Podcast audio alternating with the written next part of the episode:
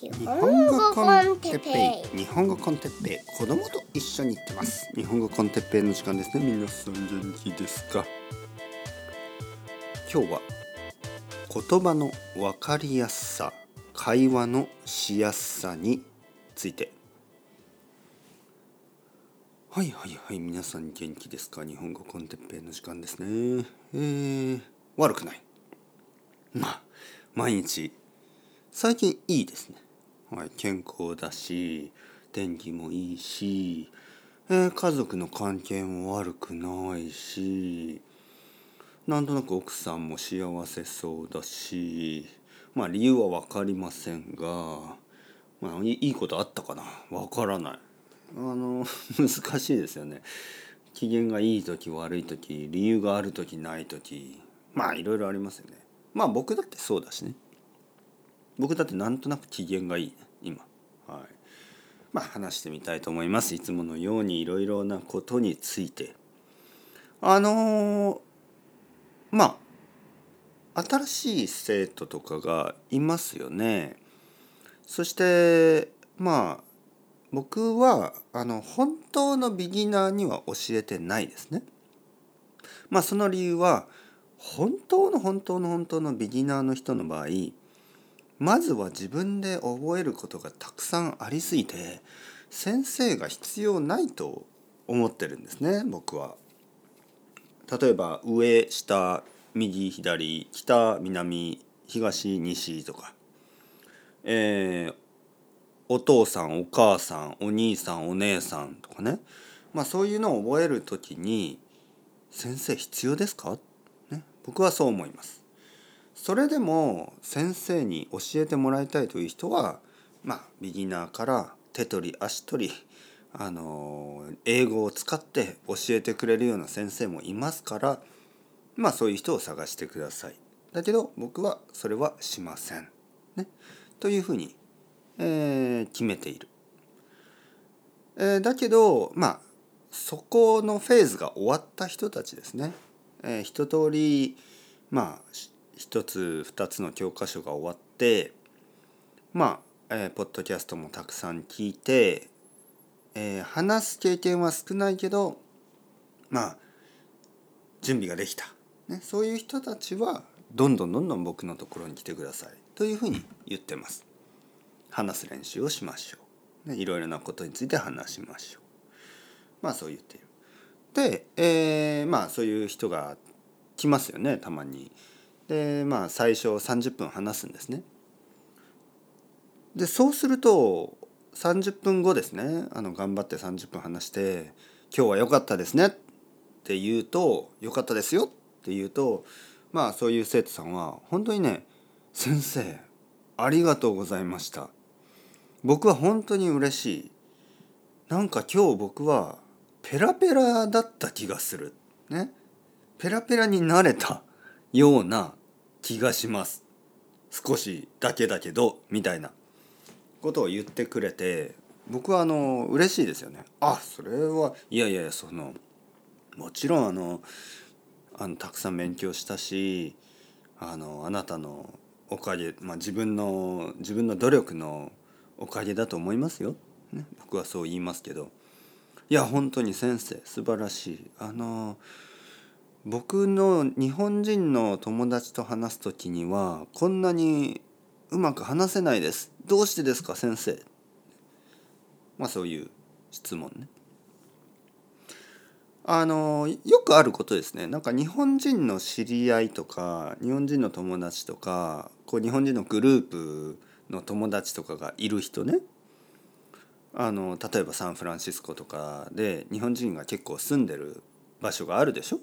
でそういうところでまあ居酒屋とかで日本人のグループの友達とかと話すと全然わからない全然話ができない。にもかかわらず例えば僕とね話すと30分十分話せる。この現象はどういうことですか、ね、先生のテクニックですか？そういうふうに驚かれますね。まあここにはいろいろ理由があってあの実はやっぱり話しやすさとその話すのが難しさのいろいろなポイントがあります。はい、まずですねまずまず、えー、例えばグループとかで話している時日本人が1人以上いる時やっぱり分かりにくくなる。理由は、まあ、日本人と日本人が話す時はちょっと話し方がネイティブすぎる。ね。そして日本人が何人もいる場合トピックが結構早く変わったりコンテクストが切れたりするんですよね。でいろいろな知識が必要だったりああそうそうそういえばさあの人みたいな話になってそのあの人のことを知らないから全然わからないコンテクストがなくなる。だからわからない何の話をしているのか誰の話をしているのかさっきまであのなんかこう家族の話をしてたと思ったら気が付いたら仕事の話になってたりそのいつトピックが変わったのかがなかなかつかめないそういうので分からなくなる。1対1、ね、1人と1人で話すともう少しそれが分かりやすくなります。だからまずルールナンバーワンですね。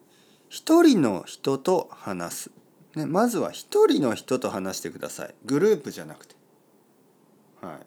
一人の人と話せば多分もう少しうまくいくと思う。うん。そしてルールナンバー2必ず座って話だけに集中してください。えー、例えば料理をしながら話をしたり車の運転をしながら話をしたりあの、なんかこうまあなんかいろいろな場所でなんかこう何かをしながら話をするボードゲームをしながら話をしたりそういうのだとちょっと難しいですね。えー、僕のレッスンっていうのは座って、まあ、コーヒーか何かをこうやって用意して準備して、えー、話すために座ってますね。だから話だけなんですね。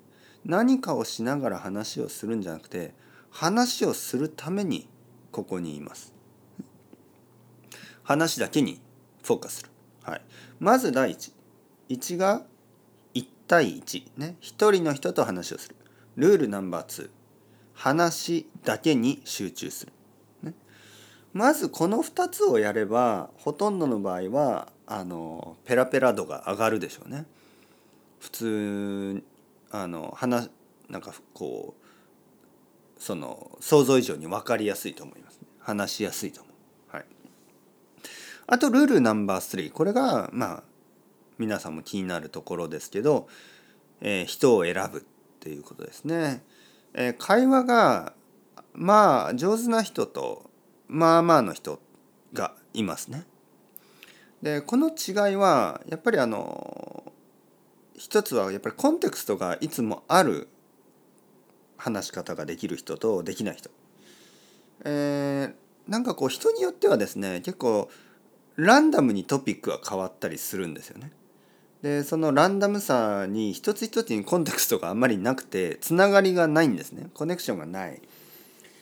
例えば今話していることと次話していることが急になんかこう「by the way」みたいなね 急な変化が多すぎてちょっと分かりにくくなる。僕は大抵いつもコンテクストがありますよね。もちろん話が脱線することもあるけど一つ一つのあのセンテンスそしてパラグラフにリンクが必ずあるはずです。だからまあ例えば子供の話をしていたら子供の話から学校の話になって学校の話から教育の話になったり、え奥さんの話をしてたら奥さんの話から夫婦の話になって夫婦の話から友達関係の話になって人間関係の話になったり、ね。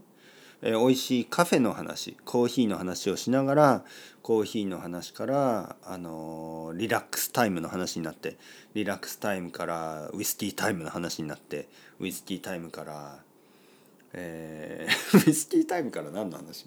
ウイスキータイムからのりこさんの話になったり。とにかくあのいわゆるなんかこうリンクがある。ね、リンクあると分かりやすいんですね。でリンクがないと分かりにくいんですよね。急に例えば、えー、奥さんの話をしていてその後すぐにうん夏休みの話になってその後すぐに、えー夏休みの話の後に、えー仕事の話になっあまあそれはリンクあるな夏休みの後にいきなり、えーウイスキーの話になってウイスキーの話の後にいきなり、えー朝の散歩の話になってみたいなちょっとこうリンクがないもしくはリンクが見えないような話し方、えー一般的じゃない。一般的な想像力ではちょっと理解できないような、えー話が飛ぶと言いますね。話が飛ぶと言います。話が飛びすぎる人、ね、スキップしすぎて「え？今リンクないの？ねどこ何の話?」で日本人と日本人で話す時に結構そういう話し方をする人が多いですリンクがないだから分かりにくいだからそういう話し方をする人はちょっとまあ中級ぐらいの人は難しいかもしれないですね。まあ、上級者になればどんな人の話し方も分かるようになります。ね心配しなくてもいいけど、まあ、例えば初級中級ぐらいで language exchange をしたい場合に話が上手い人を見つけた方がいいですね。でその話が上手い人というのは必ずあの話にいつもリンクがある、ね、そういうこと。そしてあとロジックですね。ロジックがある人。ねえーロジックというのはまあだから理由がちゃんとしてるっていうことですよねロジカルってことですからね。えー例えば「あ今日僕は少し疲れてますね夜は早く寝た方がいいかもしれない」ね、そういうふうにちゃんとロジックがある人ね。えー今日は僕は疲れている。でもあの眠る眠る必要はない。とか言うと「えどうして?」ってなるでしょ。今日は僕は疲れている。だから早く寝た方がいい。こっちの方がロジックあるでしょ。もし今日は僕は疲れている。だけど寝る必要はない。って言ったらなぜ？って言いますよね。はい。なぜかというと僕はいつもそんなに寝ないから。でもそれだと「えでもさっき疲れてるって言ったでしょ」みたいな。じゃあどうやって疲れを取るの？まあこういうふうに混乱しますよね。でこういうふうな人と話すと分かりにくいですよね。な何なんだこの人は、ね、例えば、えー僕は友達に会いたい。でも面倒くさい」みたいな。まあそこまでは理解できますよ。友達会いたい。けど面倒くさい。けど会いたい。けど面倒くさい。みたいな。そんなぐるぐるやってたらななんだよお前ってなるでしょ？まあ今日は友達に会いたい。だけどちょっと疲れてるからまあ少しだけ会おうとかね。まあそれだったらロジックあるでしょ。だからそういうあのロジカルに話せる人、ね、そういう人を見つければ大丈夫でしょうね。はい、まあ僕はポッドキャストでやろうとしていることやあの愛登記のレッスンでやろうとしていることはいつもこういうルールがありますよね。はい、まずは一人の人ね、例えば僕が今話してますね。まあまあのりこさんと話してるのを聞いてもらうこれぐらいだったらまあ大丈夫ですよねもちろん2人ぐらいだったら。でもまあラジオみたいなもののポッドキャストのパーソナリティが3人以上になると、えーその学習者にとってはちょっと難しすぎると思いますね。だから3人以上とかは絶対にやらないと思います。まずは1人の人を聞く、ね、そして、えーやっぱり話に集中するっていうことですね。集中して聞く。あとはそのやっぱりロジックですね。ロジックとかのリンク。これを僕も僕は大事にしています。今日は何々についてもちろん話が脱線することもあるけど必ずそのイメージはつながっているように。そして最後にある程度のコンクルージョンが出るようにしていますね。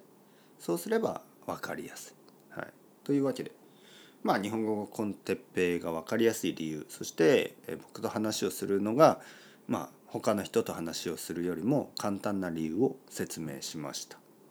はい、まあマジックでも何でもないですね。これはあのただのまあロジック、ね、ただのあのまあテクニカルなものです。技術的なものね。皆さんも誰かとあのいい話がしたい時は、えーカフェとかえー自分のダイニングとかそういうところに座って椅子に座って、ねえー真ん中になんかこう真ん中じゃないと目の前にお茶かコーヒーかを置いてお互いねで相手の目を見ながら話をすればやっぱりいい話ができるはずです。もしくは散歩をしながらぐらいでもいいですけどでもやっぱり2人以上、まあ、例えば6人とかのグループになって話をすると大抵は表面的な話か、まあ、よくわかんないトピックになるでしょうね。だから僕はあんまりその大きいグループっていうのを信じてないんですね。いつも人間関係は小さい方が深いあの人間関係が作れることが経験から多いですから。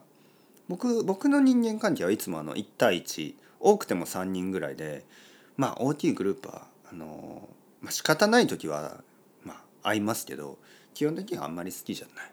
僕にとってはそうです。皆さんどうですか？どう思いますか？というわけでそれでは Ciao ciao hasta luego またねまたねまたね。